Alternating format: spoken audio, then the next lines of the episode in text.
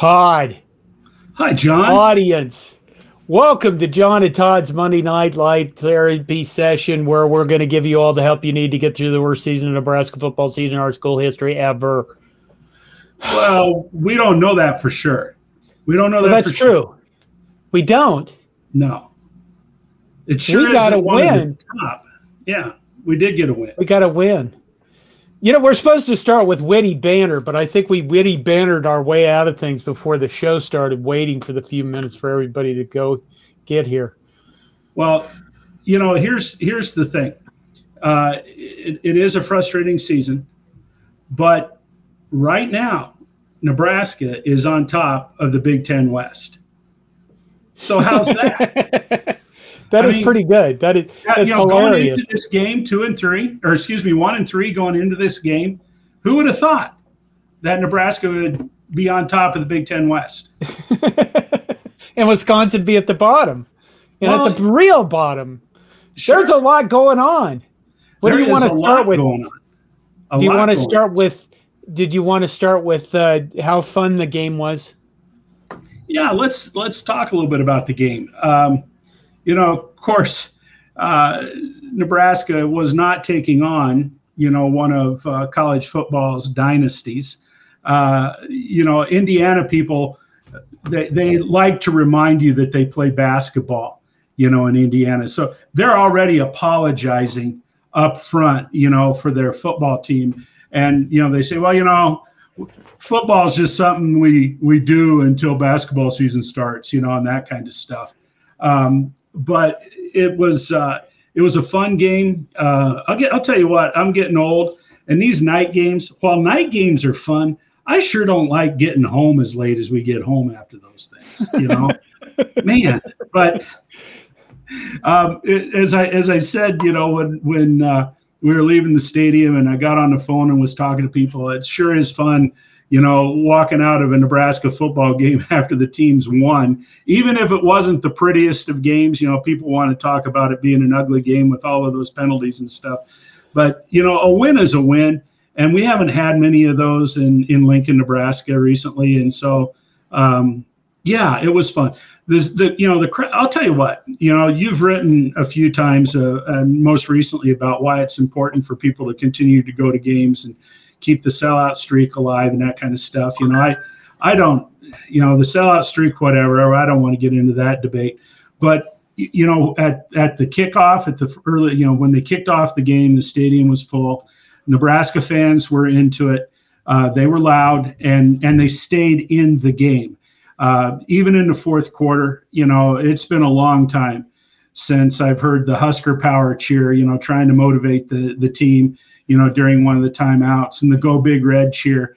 You know, the people in the stadium stayed active into the game, and they were behind the team. And you know, it's almost in a way that the fans didn't want to let the team down. We've seen those guys, you know, just fall apart so many times in the last few years. I don't want to say that the fans willed them to win. That's kind of stupid. But the fans were into the game, and that made it fun. So I think that was the biggest thing that Greg and I agreed upon on the post-game reaction video was not that the fans stayed in the game, but the Nebraska Cornhusker football team stayed in the game. A very bad thing happened in the end zone with Chubba Purdy coughing up the ball and giving away a free Christmas gift touchdown, and Nebraska didn't fall apart. Well, yeah, and I think a lot of people expected it. You know, I do. You know, it was kind of like, oh, my God, here we go again. We found another way to really screw up. Yeah. So I guess, you know, me watching at home, there was, I think, you know what I think? I think the refs, the most penalties in a game, if I remember correctly, as a record is 36. And that includes all three divisions of football for NCAA football. I think that the refs know they recognize that they're starting to call way too many penalties, and they start approaching on like being in the top 10 list. So they stop calling penalties as the game. They slowed down on the penalties, but they were a little bit, flag happy. I felt like, I mean, yeah. When you looked at some of the penalties, you kind of went, okay, that's a penalty, but did you really have to call it? I mean, you're going to call that on every freaking play. You know, some of the holding stuff, some of the, I don't know. Well, the intentional grounding, a couple of those intentional grounding calls, you know, I mean, there was one where, you know, Casey Thompson was backpedaling and, you know, falling down, and he threw it right at the feet of his offensive lineman. Okay, that's intentionally grounding. But there were a couple where, you know, yeah, he was throwing the ball away. You just didn't get – if those balls would have been thrown out of bounds, there would have been no call. But they happened to land inbounds. You know, I thought that those were some petty calls. But that official – well, one he was – go ahead. One he was throwing to Trey Palmer, and it didn't get there because he got hit exactly. While he was throwing it. I thought that one was a little bit ridiculous. Yeah, exactly. So – no, Nebraska got a special teams time since 2019, and I'll tell you what, the stadium exploded on that. The stadium absolutely exploded on that. You know, that was so cool, and to see the touchdown scored by that true freshman, that was kind of neat too. You know, Malcolm Hartzog, first start, he gets Big Ten Freshman of the Week. Yeah, and he was in for Tommy Hill, right? Yeah, he started in Tommy Hill's position. You know, hey, I got a question, and you know, again, I'm not at practice every day. God knows that, you know, this is just, you know, an observation from an old fat guy.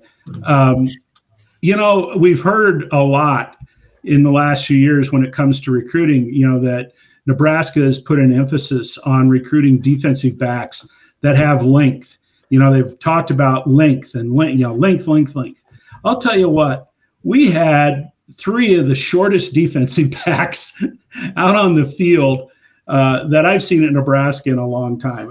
You know, apparently those guys with length, you know, they have some other attribute that's standing in the way of them being successful, which is too bad because there are times when, you know, we've got these short look, you know, particularly Marquise Buford and then Malcolm Hartzog. Those are the two that are most notable. You know, they can't go up after the ball with some of those receivers that they're matched up against. But anyway, you know, they played well. They did a nice job. Well, Indiana was missing two of their starting receivers. So I don't know. You know, I guess you just play football, right? You just – It's not like you can make up excuses for that. I mean, Nebraska seems to be missing like an offensive line and mostly a defensive line. So it's not like we go around telling everybody. Yeah. I watched at home. You know, Greg and I watched at home. And I still, again, you look at our offensive line and you go, who is teaching anything or who is, you know, who is coaching these guys up at all? I think from my standpoint, they were swapping so many guys into the game. It was like Mickey Joseph was trying to figure out who was going to play for him and who wasn't. I don't know, rearranging the roster on the fly. So, you know, here's the thing that stood out to me. The other thing besides that they didn't fall apart was Nebraska kept Indiana scoreless the second half. Yep. And they limited them to 79 yards. And you can make up all the excuses about, well, like I said, the two starting receivers are gone. Indiana isn't very good. But, you know, they've been giving up. They gave up 800 million yards to Georgia Southern, and they weren't very good. Well, you know, to hold them to 79 yards has to be some kind of a at least confidence-building thing for the defense. Well, the two things that I noticed the most, and, you know, I don't claim to be an X's and O's expert, but here's what I saw compared to the other home games I've been to.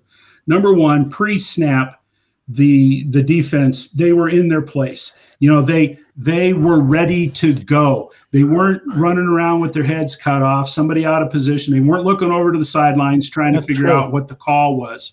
You know, they were set and ready to go. And, you know, Indiana was moving at a pretty good pace. They were, you know, and – they were getting the defensive calls in, and we heard all week, you know, that Bush had simplified the defense. And you could sure tell, at least pre-snap, that those guys were in much better position or much better shape than they were previously.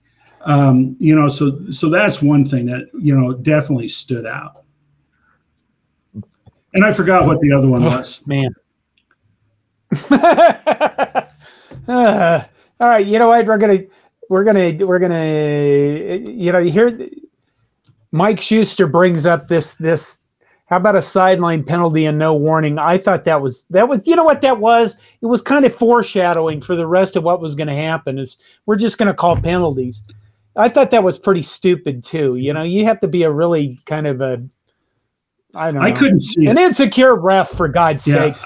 Oh, you know, the refs are going down the sidelines and they bump into a coach that's got too far out. And normally they give you a warning first, right? Yeah. And they just threw a 15-yard flag and it's like, well, screw the warnings. And you're kind of like, oh, that's how this is going to go, huh? Yeah. No, I couldn't. They said over the PA it was, you know, flag was thrown on sideline interference with a coach. And, you know, I didn't see any of it happen. But I was watching the flow of the game. I wasn't paying any attention to the referee running down the sideline. Mike Schuster again says, I have a question, MJ. Mickey Joseph. I always think Michael Jordan. I gotta get that. Mickey Joseph. Mickey Joseph keeps talking about how tough Indiana and Rutgers is. They're nobody thoughts. What are your thoughts? Well, they're not the elite in the Big Ten, but they're physical football teams, and as is every team in the Big Ten. And, you know, it's a conference where, you know, the teams are going to line up and they're going to punch you in the mouth each game. And, you know, no, they're not Michigan. No, they're not Ohio State.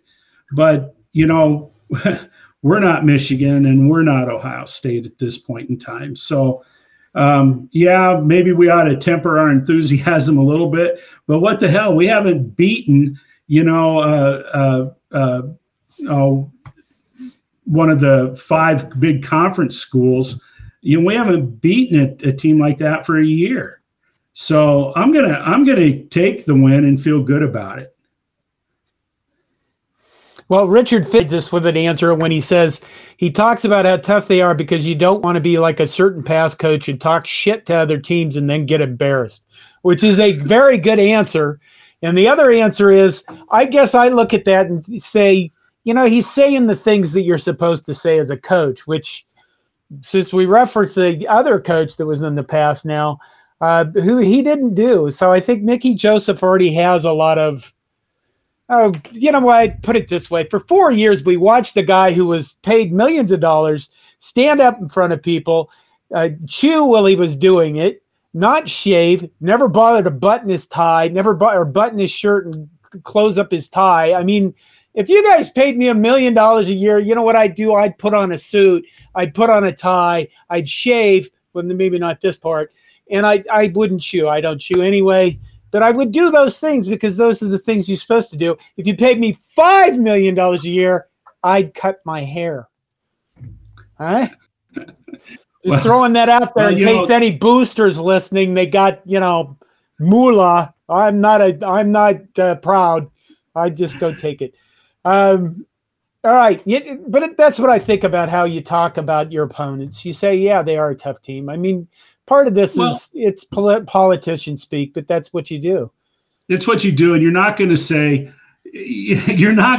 at this point, or probably ever, you're not going to say, well, you know what, Indiana really, you know, they weren't that good of a team, and you know, if we hadn't had all those damn penalties, we'd have blown their doors off. No, you can't talk like that either.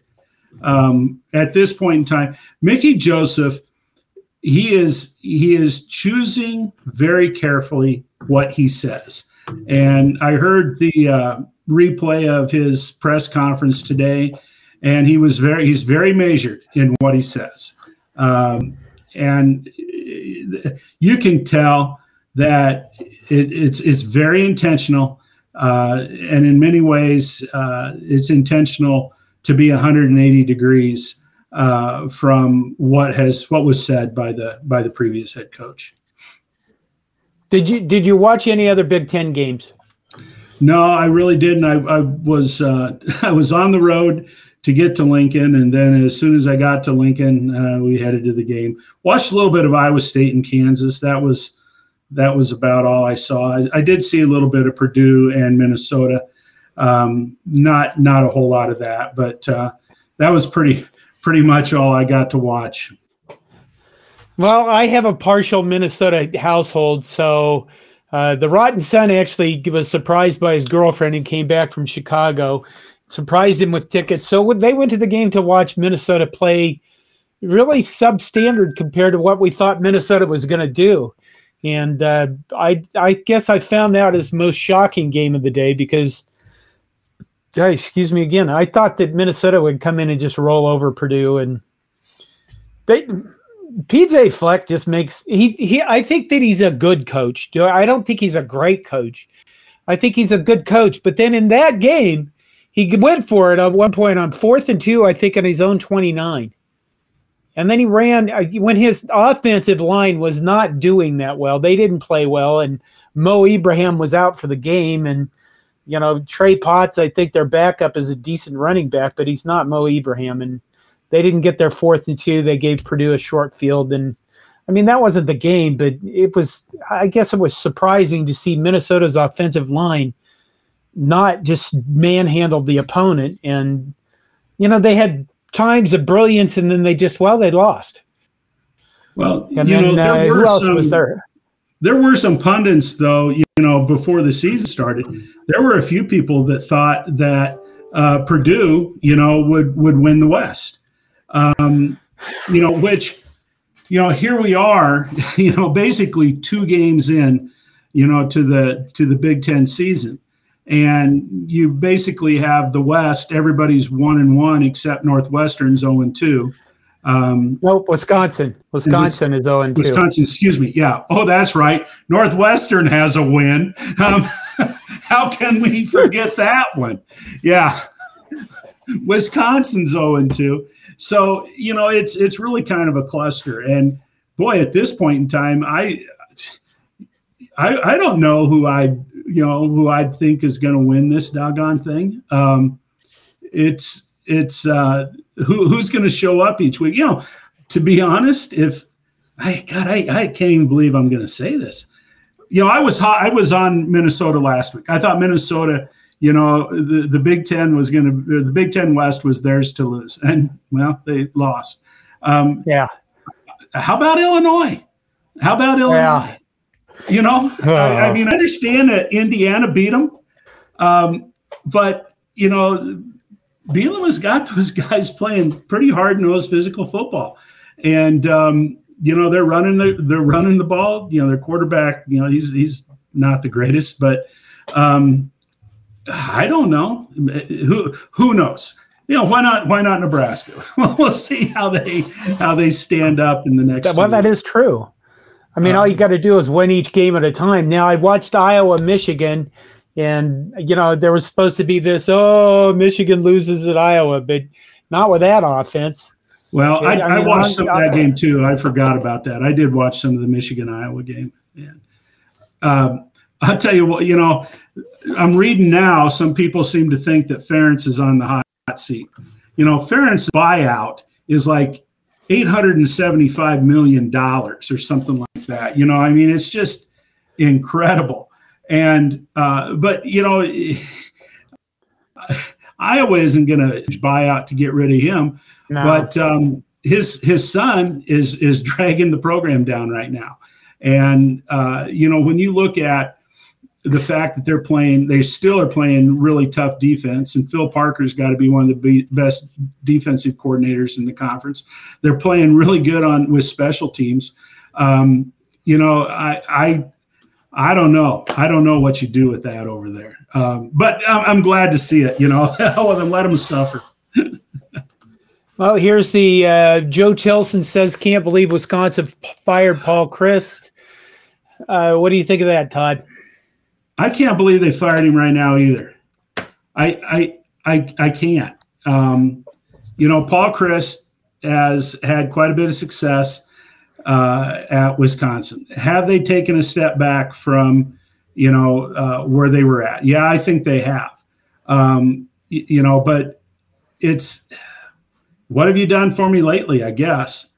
But that one, I kind of thought Chryst would at least make it through the season. And if they went like 6-6 and, you know, or maybe 7-5, maybe they would, get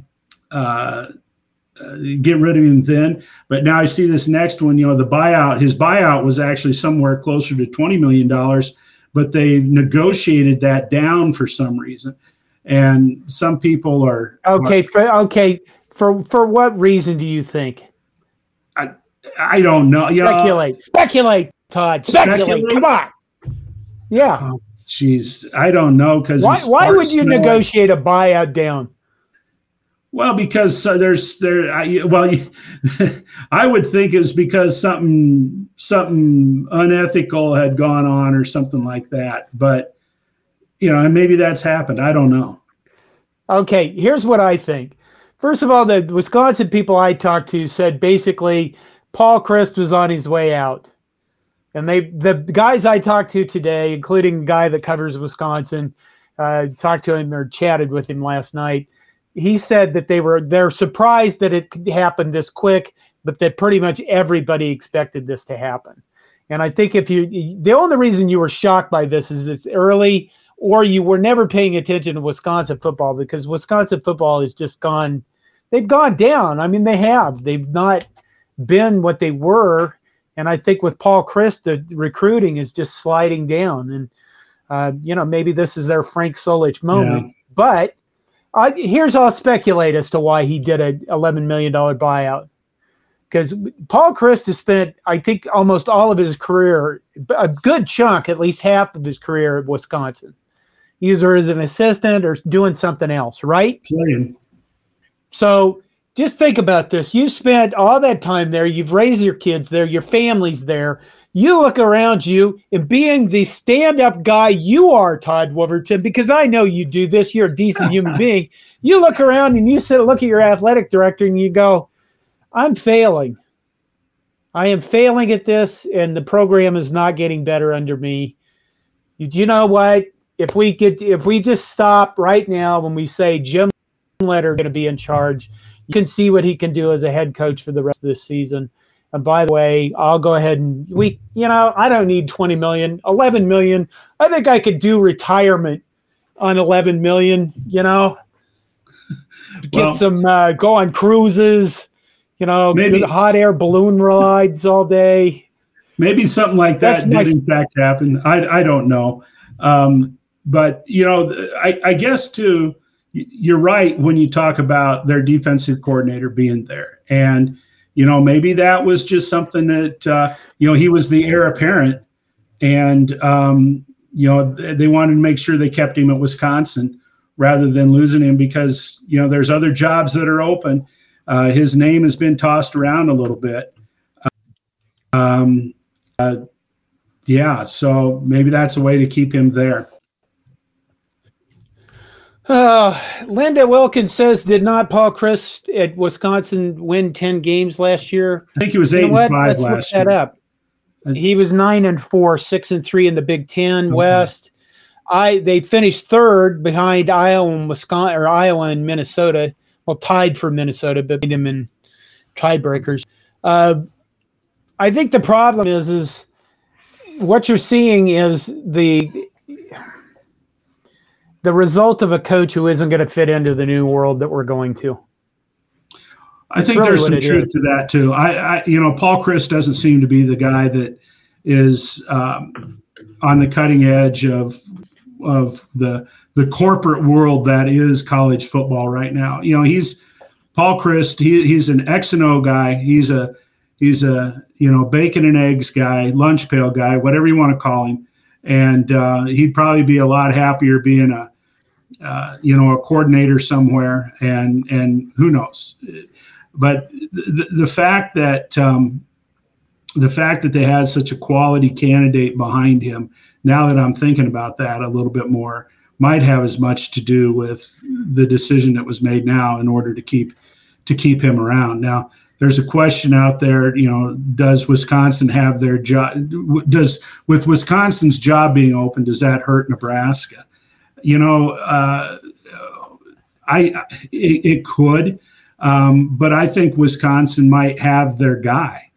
It's a little bit different than Mickey Joseph being the interim because Wisconsin's guy, he's been there for, you know, a few few years. I think he didn't they hire him after Aranda left? I think so. Yeah. Yeah. So he's got a little bit better pulse on what's going on in that program. He isn't just, didn't just show up prior to spring practice. You know what? It does. Does Wisconsin have their job open hurt Nebraska? It does if they're both after Lance Leopold. I think that we could consider that we're not both after Jim Leonhard because Jim Leonhard's already made a choice. But Lance Leopold, right, is from the Wisconsin. He would probably look. I mean, I've spent a lot of time working in Wisconsin, Paul. By God, though, see how bad I'm getting, Todd? Yeah. The all the names are coming together in my brain and just doing, I don't know, lotto. But working in Wisconsin, I've discovered the Wisconsin on the planet because every bar is a restaurant, every restaurant's a bar, everybody's happy all the time. All right. Well, Lance Leopold, he's the name that comes up, that both schools would be interested in. So.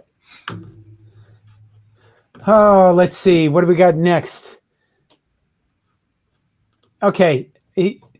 Rick Marino, that's my biggest problem with college football is this corporate elite crap. I don't want it in football, let alone the world. So if he's a lunch pail guy and they want to fire him, fine, go somewhere else. Huh. I was thinking about how this changed for coaches. And I'll take you through a scenario, and you tell me if I'm right. Before I start this, I'd just like to say, over my IT career, part of my job was always going into companies and implementing new systems. And I think probably the biggest thing that struck me sometimes is we go into a company and we implement a new sales system, and we'd be meeting with like these guys that are sales reps, and some of them were in their 60s. And I remember one guy just being in a meeting. And he's looking down at this laptop that he's supposed to carry. He's supposed to report every day. He's supposed to do all this stuff. And he looks right up at me and he goes, fuck this shit. I ain't doing it. I'm retiring it.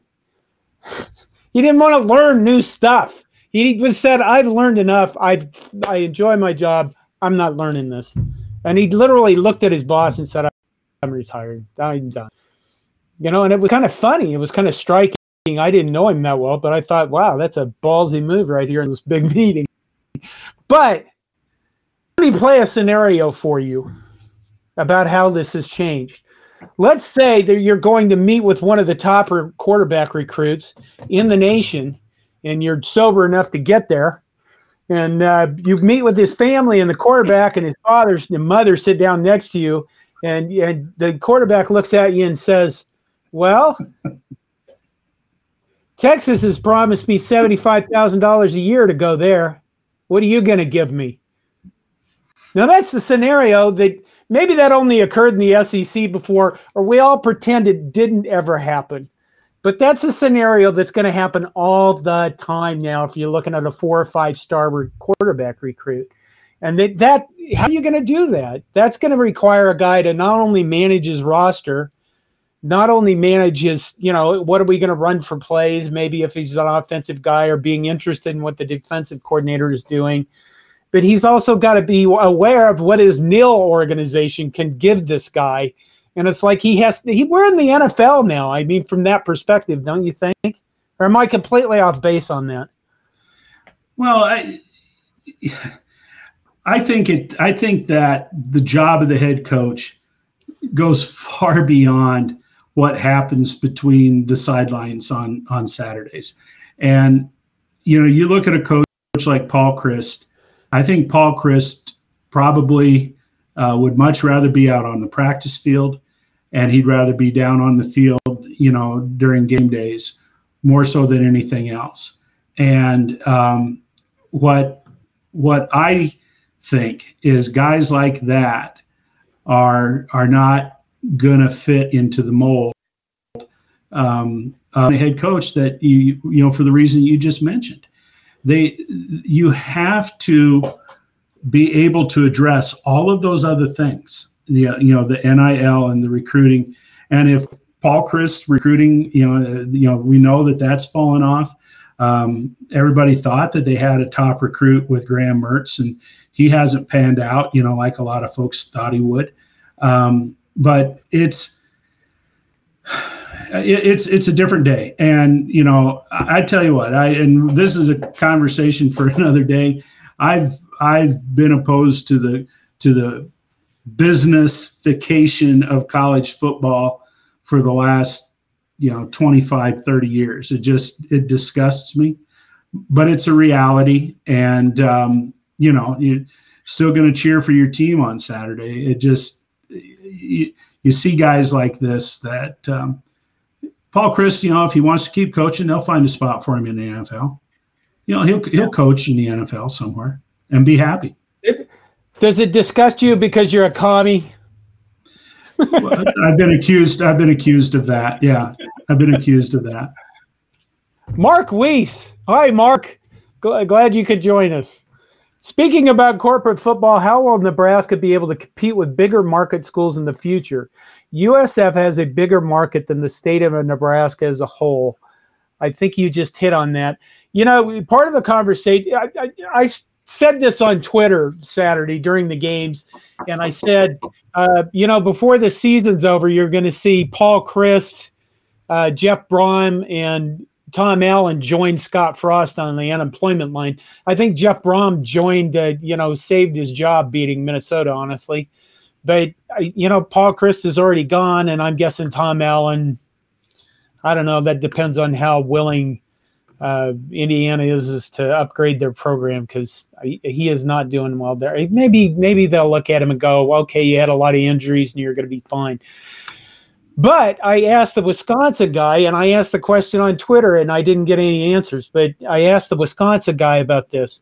When you look at the Big Ten West, how many other schools are going to have $10 million per year to put toward nil besides Nebraska?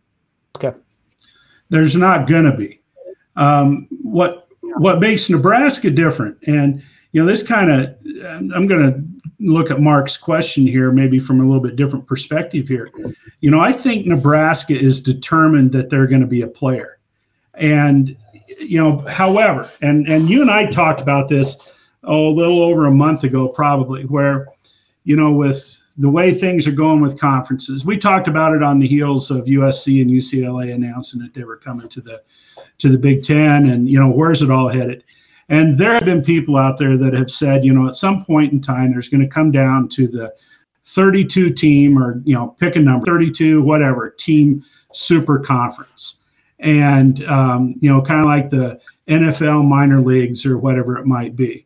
And if that happens, I think I posed the question to you, will Nebraska be one of the 32 left standing? And you were very confident that they would be. Now, Mark makes a really good point. Nebraska's market isn't nearly what it is in other parts of the country, but there are very few other parts of the country where as many people would contribute and support as there are in Nebraska. While it might not be, your huge benefactors, I think that there is support that Nebraskans and Nebraska alums and Nebraska supporters will do whatever is necessary, to keep them in that elite level. The Nebraska brand it still has value, and it will increase if we bring a coach in here that can turn this program around and start winning football games again. But, our Nebraskans, Nebraskans, the University of Nebraska, when it all shakes out, are they going to make that kind of commitment to be one of the last 32 standing, so to speak? Don't know when that's going to happen, but I guess that's kind of the way that I look at it. Oh, I had thoughts, and they're all just swirling around in my head. The Wisconsin guy, I asked him, do you think Wisconsin is going to come up with boosters who will give $10 million a year for nil? And he said, they have the boost. It's whether or not they'd be willing to do it. And I thought, that really comes into account. I think Nebraska has people that have a lot of money that are willing to give it to the nil organization and contribute to the football team.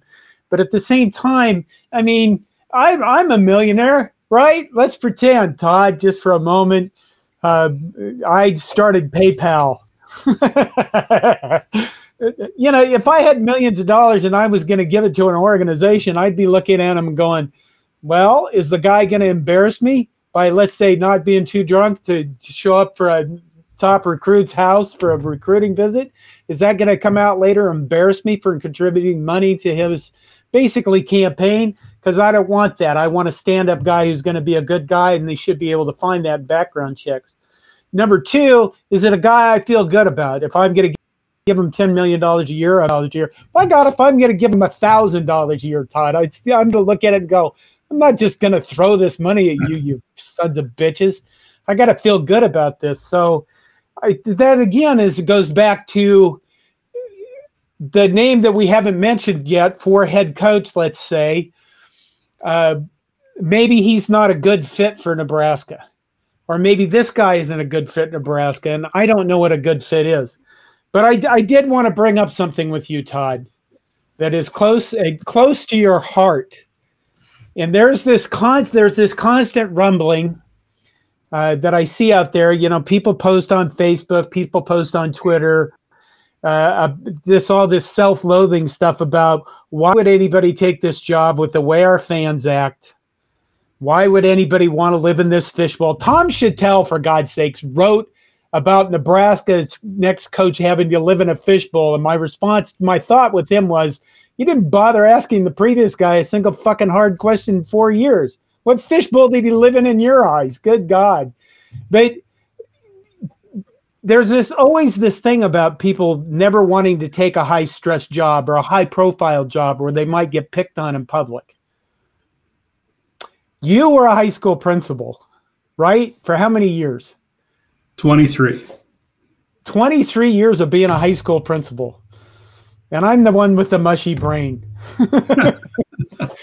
So basically, in the town you were in, you were a target for everyone.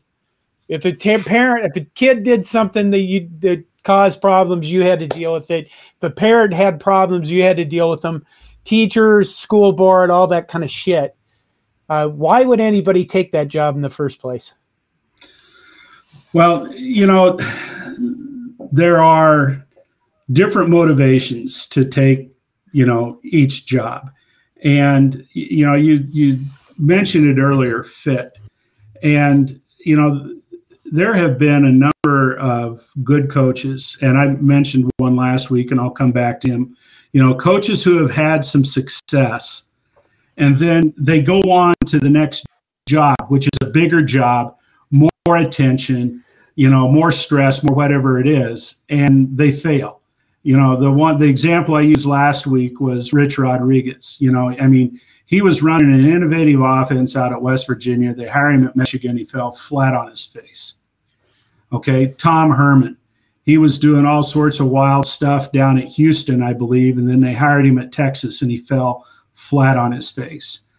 And all of the critics, you know, pointed to this flaw or, you know, this shortcoming or the fact that when he was at Houston, he didn't have to deal with X, or when he was at West Virginia, he didn't have to worry about Y, whatever it might be. Every job has different quirks with it. And, you know, the reality is, I don't care, you know, where you're at, if you're going to be in a Power 5 conference football school, you're going to have a lot of attention placed upon you. And, that fishbowl is a little bit different maybe from one school to the next, but you're going to have to deal with stress. And yeah, as a high school principal, you know, and I was a high school principal in 3 different towns. And I would say to you that in each of those 3 towns, you know, I didn't get run out of any of them, but I certainly wasn't as popular when I ended my career in each one of those towns as I was earlier in my career. And, you know, the reality of it is that in my case, and this parallels with football coaches, in each one of those school districts where I became a principal, I was hired to fix something. I was hired to come in and change directions for a particular school. And in every one of those instances, the people that hired me articulated exactly what it was that they wanted me to do. And some of those times, you know, you're going to step on some people's feet. And you're never going to make everyone happy. Tom Osborne, when he was coaching, he didn't make everyone happy. Nick Saban down at Alabama, there are people in Alabama that are Alabama fans that are critics of Nick Saban. You never, in that kind of a situation, have 100% of the fan base or 100% of the supporters in your corner. Now, at Nebraska, say they hire Matt Campbell, say they hire Lance Leopold, say they hire maybe Dave Aranda, say they hire one of those kinds of people. Yes, they're going to be faced with a lot more media attention. They're going to have a lot more microphones stuck in their face. They're going to find themselves on more live streams. They're going to find themselves on more television stations. And the people in Nebraska are very invested. I mean, for goodness sakes, we have people listening to two old farts wearing red shirts on a Monday night, for God's sakes. We're following a 2-3 football team. You know, we had 86,000 people walk into the stadium Saturday night to watch a 1-3 football team coming off of a 4-win season. It's different, but it's an attractive job because coaches can get what they want, they can get what they need, and when they win, they're going to be almost mythic figures. So what kind of guy is going to look for a job like this? Some guy that's got a bit of an ego. You're going to have to be a head coach of the Power 5 conference. You have to. And to be honest with you, as a high school principal, I had a bit of an ego myself. You know, I knew I could go in and fix those things.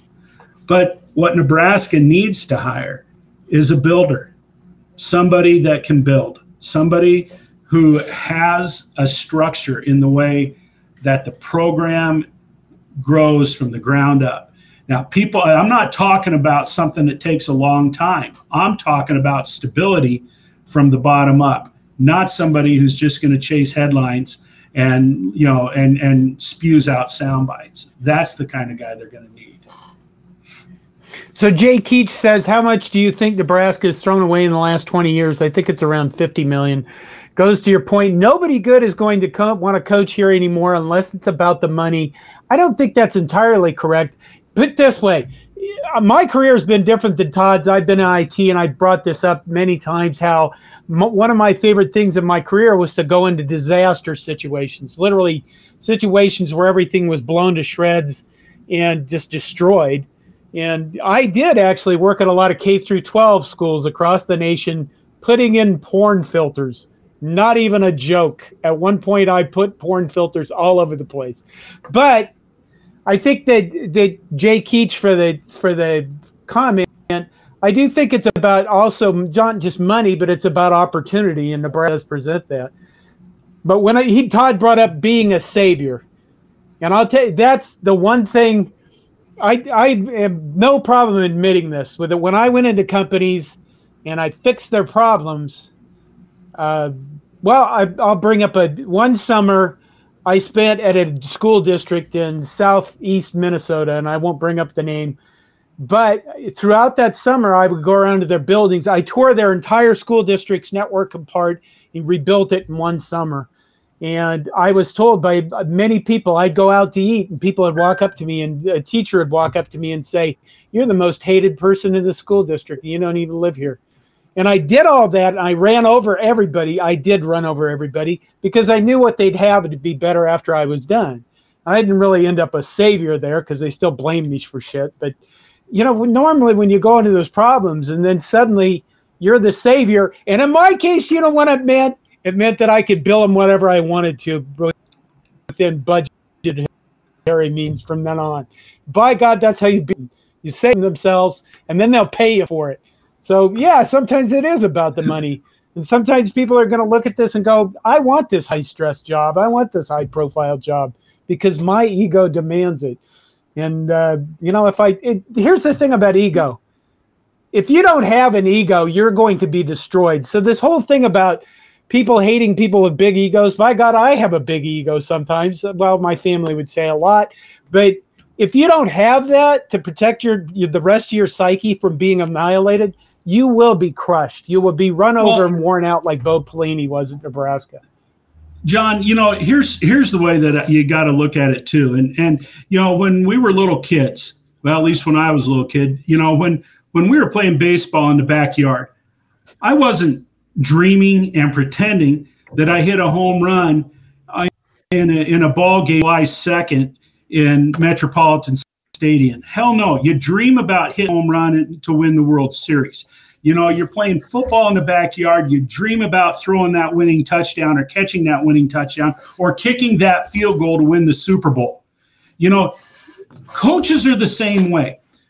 When coaches enter into that profession and when they at one point, you know, come to the realization that they want to be a head coach and challenge themselves at the highest level, Nebraska is at the highest level.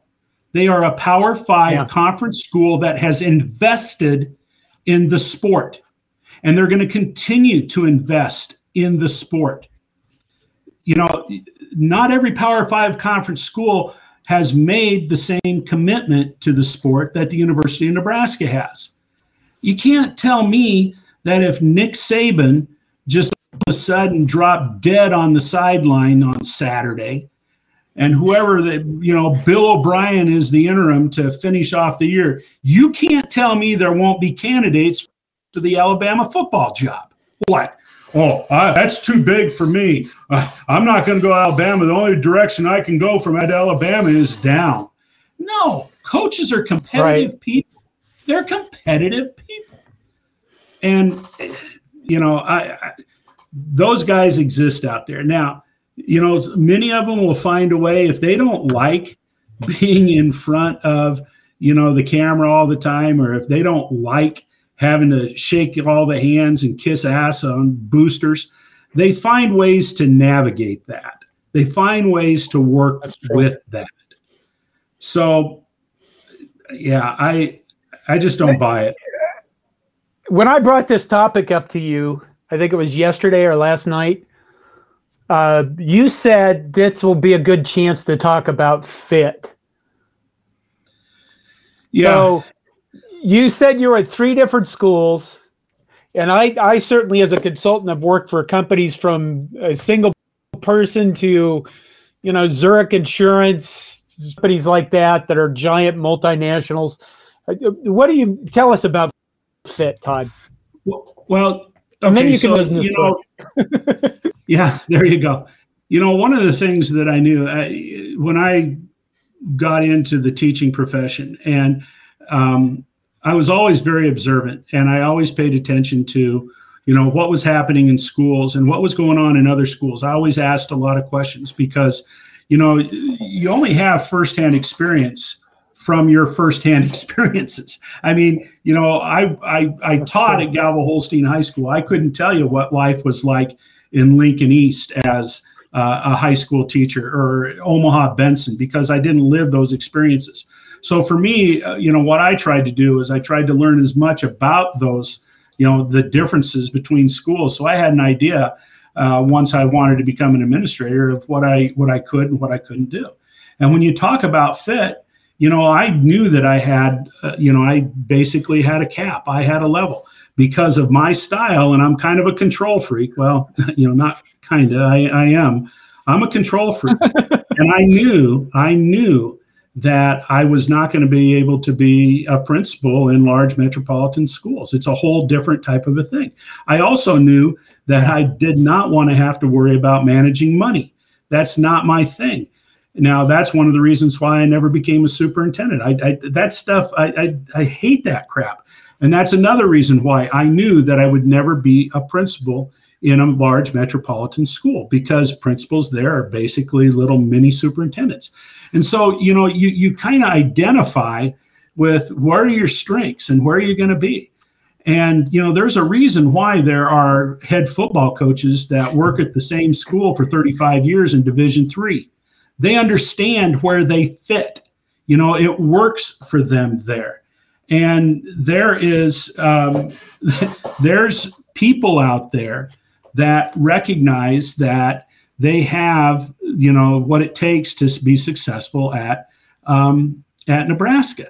And, you know, when you throw around a lot of the names out there, Nebraskans want guys that are similar to, you know, that have the values and the work ethic and the outlook on life that's similar to people in the state of Nebraska.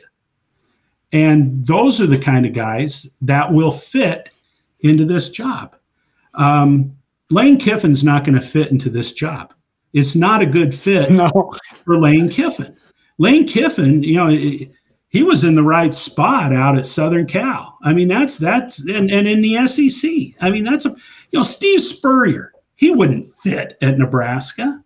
No. You know, so you got to look at what kind of character and, you know, what kind of work ethic do people have? What are their interests? Those are the kind of people you need to have in the head coaching position at the University of Nebraska.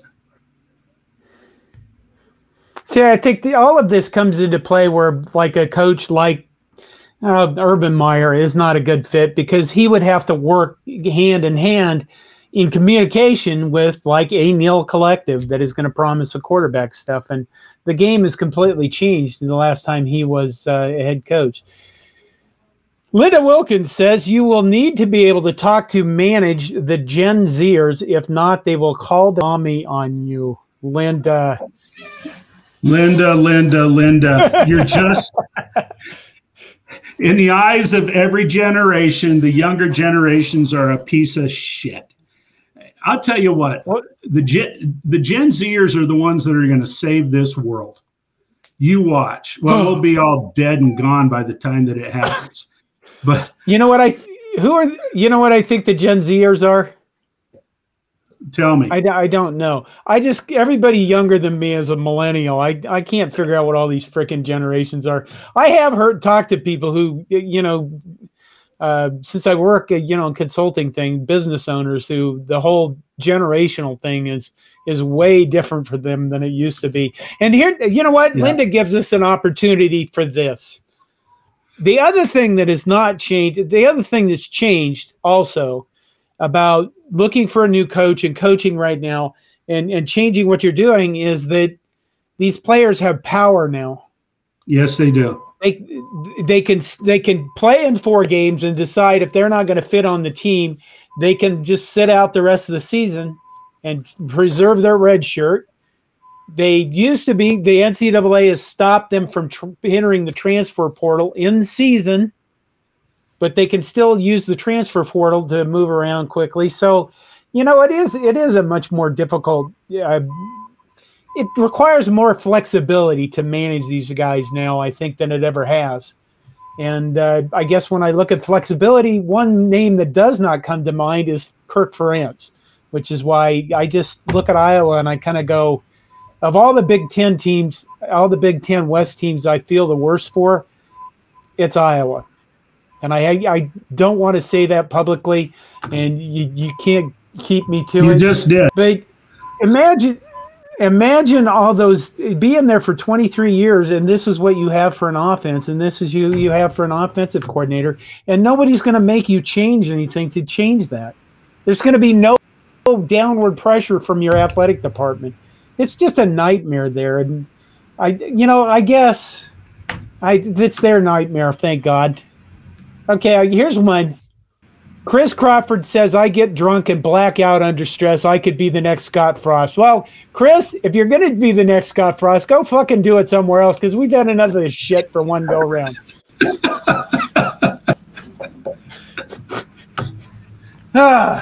Okay. MK wants to ask you what they're going to save us from. Don't go there because we're almost done. Lane, what else do we have? Do we have anything else? Do you guys have anything else for comment? Joel Tilson says boosters must be going crazy in Iowa. They are, and they have been for 10 years. They keep going to the ball games because their team wins. But, there is not going to be, there will not be many tears shed when Captain Kirk, rides off into the sunset. He's been a very successful coach at that school, and he's won a lot of games. But there aren't that many people that are going to be sad to see him leave. They've wanted him gone for some time. Actually, at the University of Iowa, the bigger frustration among boosters is Gary Barta, the AD. Gary Barta the University of Iowa has paid out millions and millions of dollars because of his mishandling of a lot of different situations that have taken place at the University of Iowa. So. Well, we're coming up on 57 minutes. Yeah. So are we done? Or are we we can probably just be done. My brain's swimming around in a fishbowl is what's going on. Well, we got 3 minutes. Rutgers. We got Rutgers. Yeah, we got Rutgers. That's where I was headed. And, okay. I made a cod. I shot my mouth off, and so I'm going to have to stand behind it.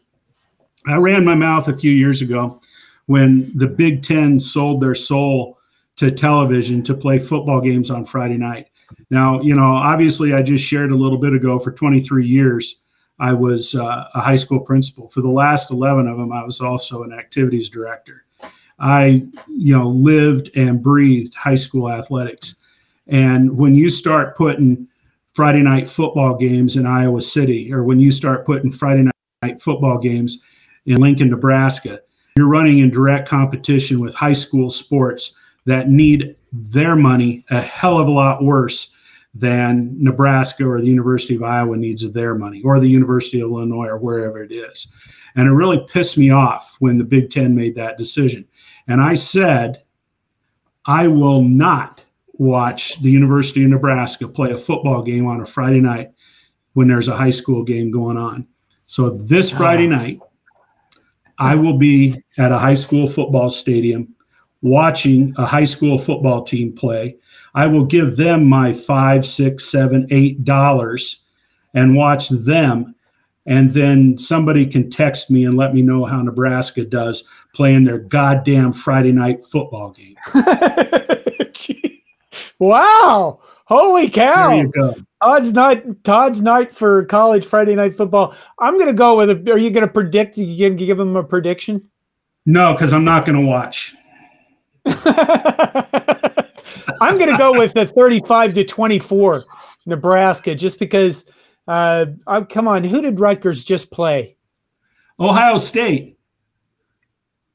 Oh, that's right. They had the fake field goal and Ryan Davis. My prediction is that Mickey Joseph, and Greg Schiano. I'm picking Schiano in round 3. I tell you what, Joseph has got the speed, he's got the youth, but Schiano. He is one tough mother. So my prediction is Schiano in 3. I guess I thought Rutgers would be a little bit more physical than they are. And I do think, I don't know. I think if we can just figure out a little bit more about our offensive line each week, if we can just figure out just a guy who can be in plays at right tackle and play actually block somebody at that side of the line, that maybe we can have a chance of scoring 35 points for the offense, and maybe the defense will get 7 again, and things will, things will be cool. I'm going to take 2 more things. Slip in here says, "Where's Ramir and Garcia Castaneda?" Ramir, we're not sure of. Garcia Castaneda was injured, or he was out of the game because of an injury Friday night. And then I'll answer this. Owen Walker says, on a serious note, how are you feeling, John? I felt for you, I'm assuming, on last Thursday. I just take life every day at a time. You know, the headaches seem to be better overall than they've been for a while because of a new drug that I'm taking. They still come back, like last Thursday morning, just beat the shit out of me for no apparent reason. So sometimes it's kind of like this. Although it's been less nasty. The other issue I have is balance, and I'm just working on that. I don't understand why my balance is so screwy, but I'm working on that. I guess overall I feel better, but again, it's one day at a time. Just like we should be living this Nebraska season. Don't project. Don't look ahead and go, oh, we're going to get a whole bowl game because we're going to win these. Just take it one day at a time, one game at a time. And we'll just see what Mickey Joseph can do for this team to bring their brains around and bring their attitudes around and somehow stop bringing people around our right tackle, or something. Anyway, okay. I think we're done, Todd. I think we're done. Good night, John. Good night, Todd.